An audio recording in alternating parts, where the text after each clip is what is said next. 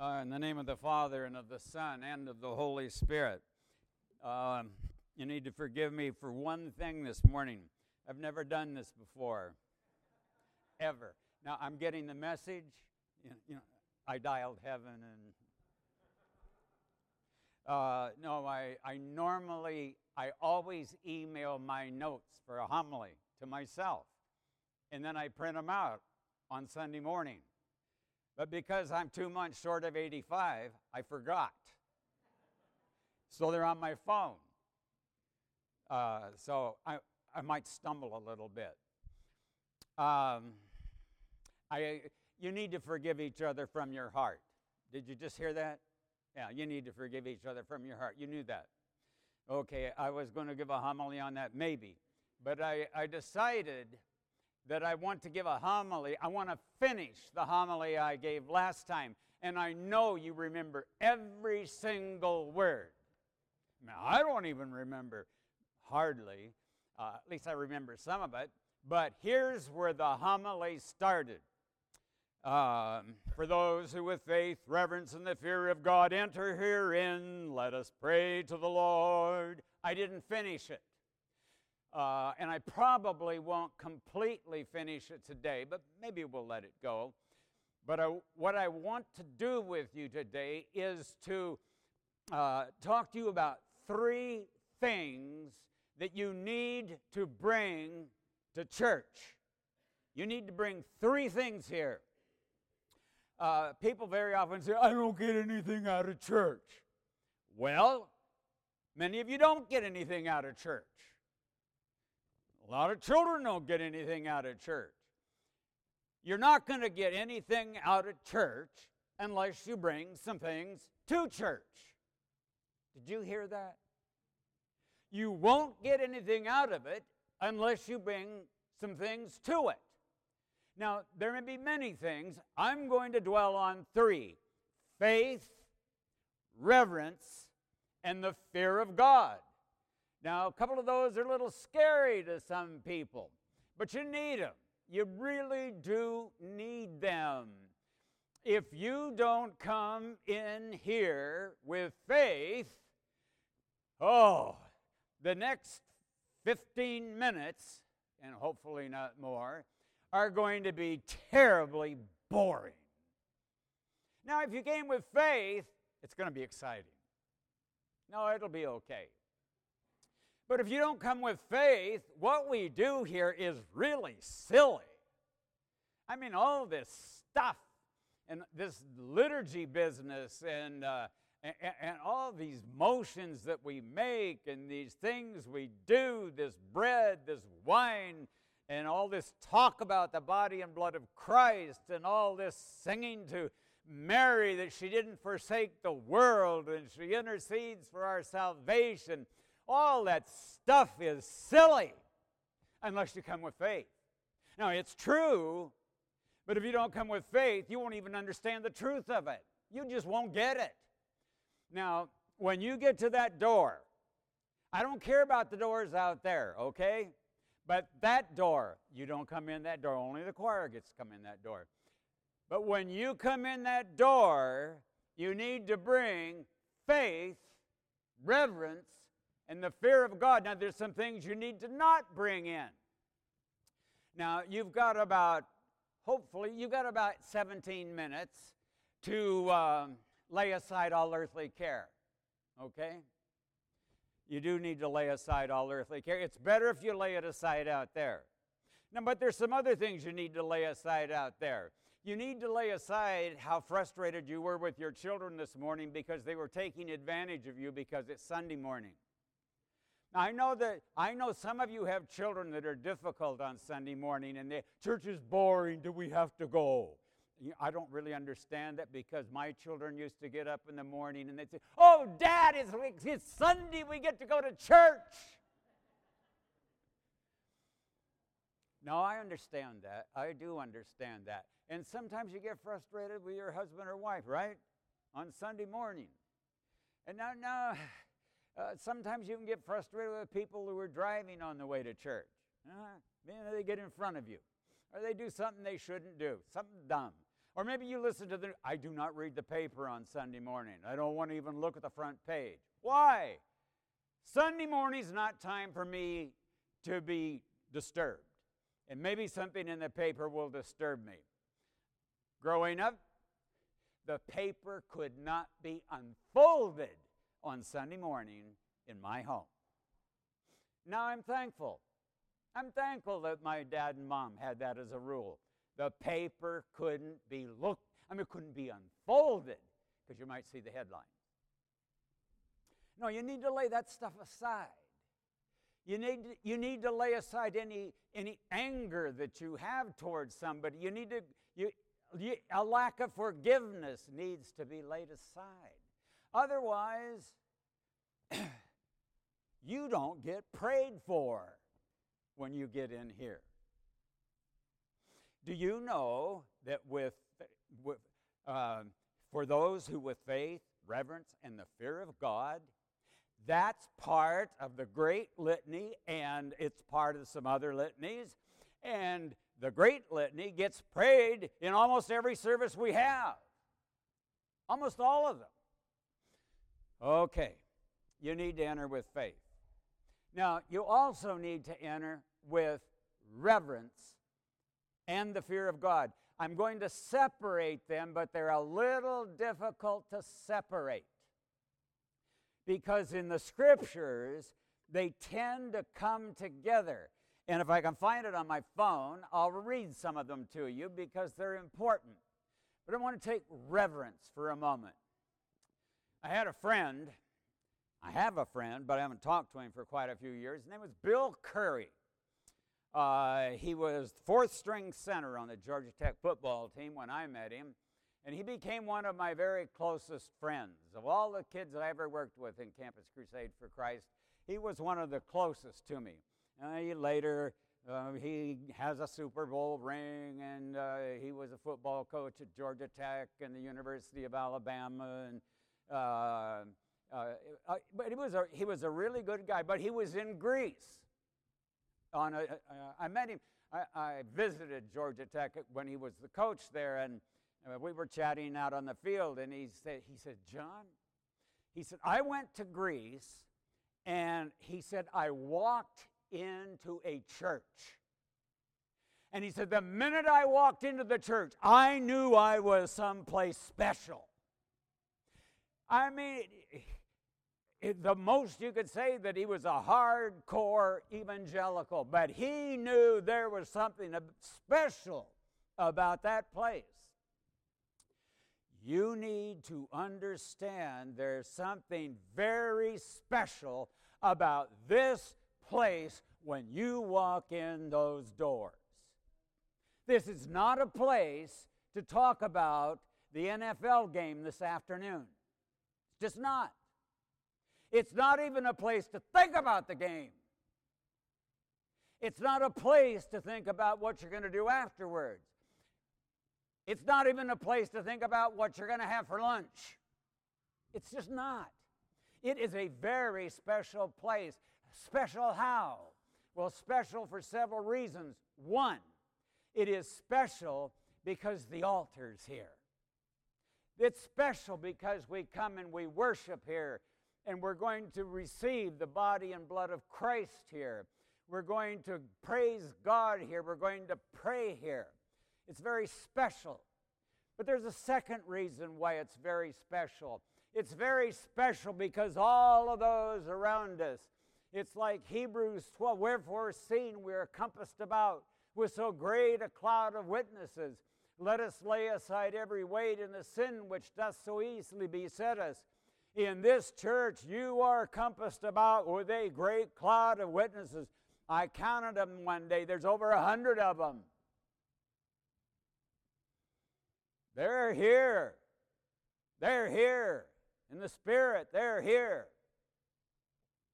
There's a third reason why this is a very special place because you're here.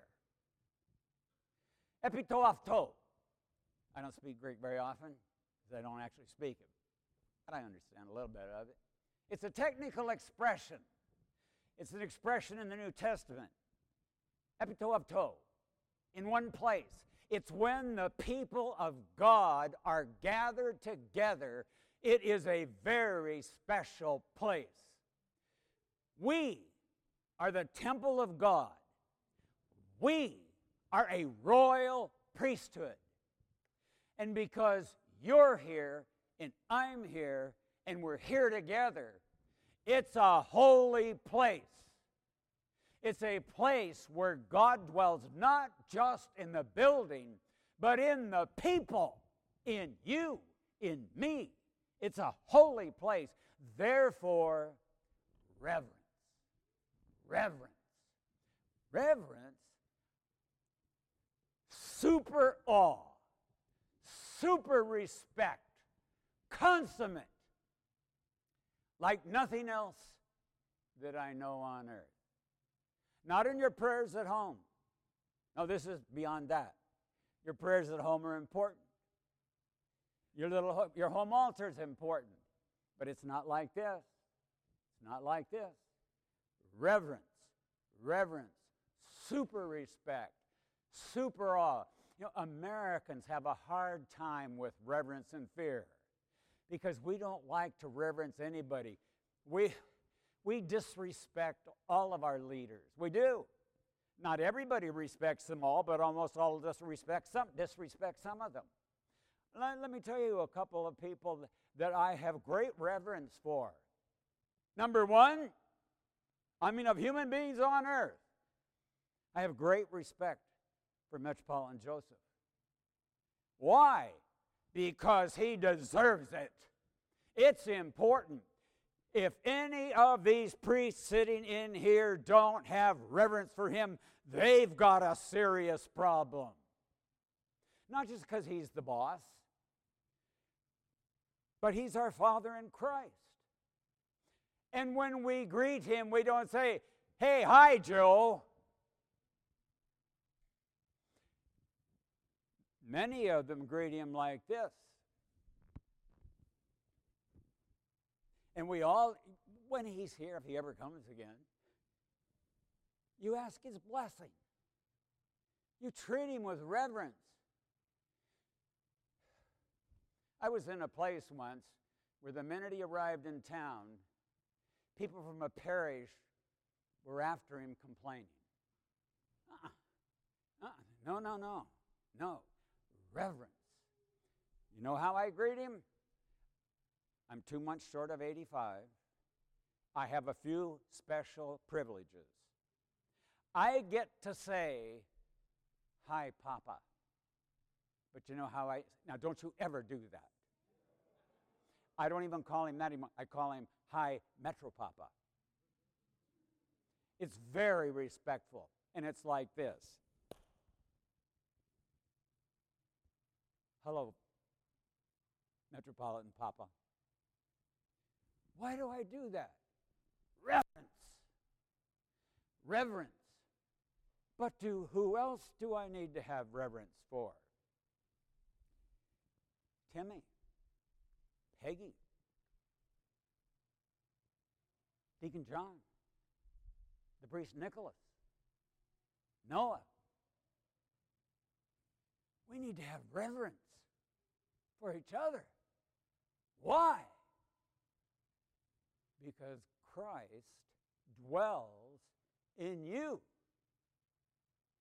And I'm going to be disrespectful to someone who is created in the image of God and in whom Christ dwells, and I'm going to call him a stupid idiot? That ain't reverence folks. reverence. Faith, reverence, and the fear of God. Here we go, if I can find it. Oh, I don't want a God that I'm afraid of. I grew up on the fear of God. I don't like that. I don't want a God with whom I, uh, of whom I'm afraid. Well, I'm going to tell you right now, I'm scared to death. I am afraid of God, and I'm afraid of anybody who is not a God-fearer. Do you remember the story in the New Testament of the unjust judge? We call it, oh, we got a fancy name for it, the importunate woman. Who on earth knows what importunate means? It means she won't shut up. And so she keeps coming to this judge to give her justice, and he won't do it until finally he says, I'm tired already. And even though I do not fear God, I'm going to give her justice. Uh, God-fearers was actually in the New Testament. God-fear is a technical expression in Judaism in, in, the, in New Testament times. A Gentile who, was, who hadn't actually converted to Judaism, but who was sort of a, this is not correct, but a catechumen, uh, was called a God-fearer. Cornelius was a God-fearer. The centurion, the Roman centurion. Folks, you need to fear God. I need to fear God. And if you can't if you can't come through those doors with the fear of God as well as reverence and faith, you got a problem because God's not in perspective in your life. You know, there's a, a passage in Hebrews 12, 28. And I, the, uh, one reason I'm reading the passage, I'm, I'm 99% positive that the, the petition for those who with faith, reverence, and the fear of God enter herein, uh, it comes from he- Hebrews 12 28. And, uh, you know, Father Hopko uh, was very wont to say that, that the book of Hebrews and the book of Revelation is where so much of our liturgical things come from. Hebrews 12 28. Therefore, since we receive a kingdom which cannot be shaken, blessed is the kingdom Okay, let us show gratitude, thanksgiving, Eucharisto, Eucharist, by which we may offer to God an acceptable service with reverence and fear. That's what it says. Ooh, fear. I can do reverence, but fear. God is love that Old Testament God, He's mean, and we've got a different God. Boy, if you have a different God, you ain't God, you haven't got God at all. You don't have God at all if you've got a different God from the Old Testament. But to temper this a little bit, Hebrews 5 7. Speaking of Jesus, in the days of his flesh, he offered up both prayers and supplications with loud crying and tears. Think Garden of Gethsemane. To the one, the Father, able to save him from death, for he was heard because of his fear. And the word for fear there, and the word for fear in Hebrews 12 28 are the only two times in the entire Bible where that particular word for fear is used.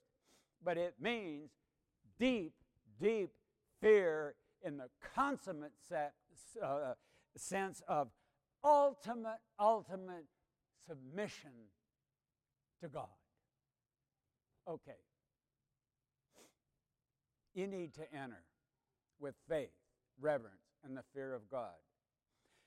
Oh, I want so much that when you walk through those doors, this, this church, this church becomes so utterly special to you.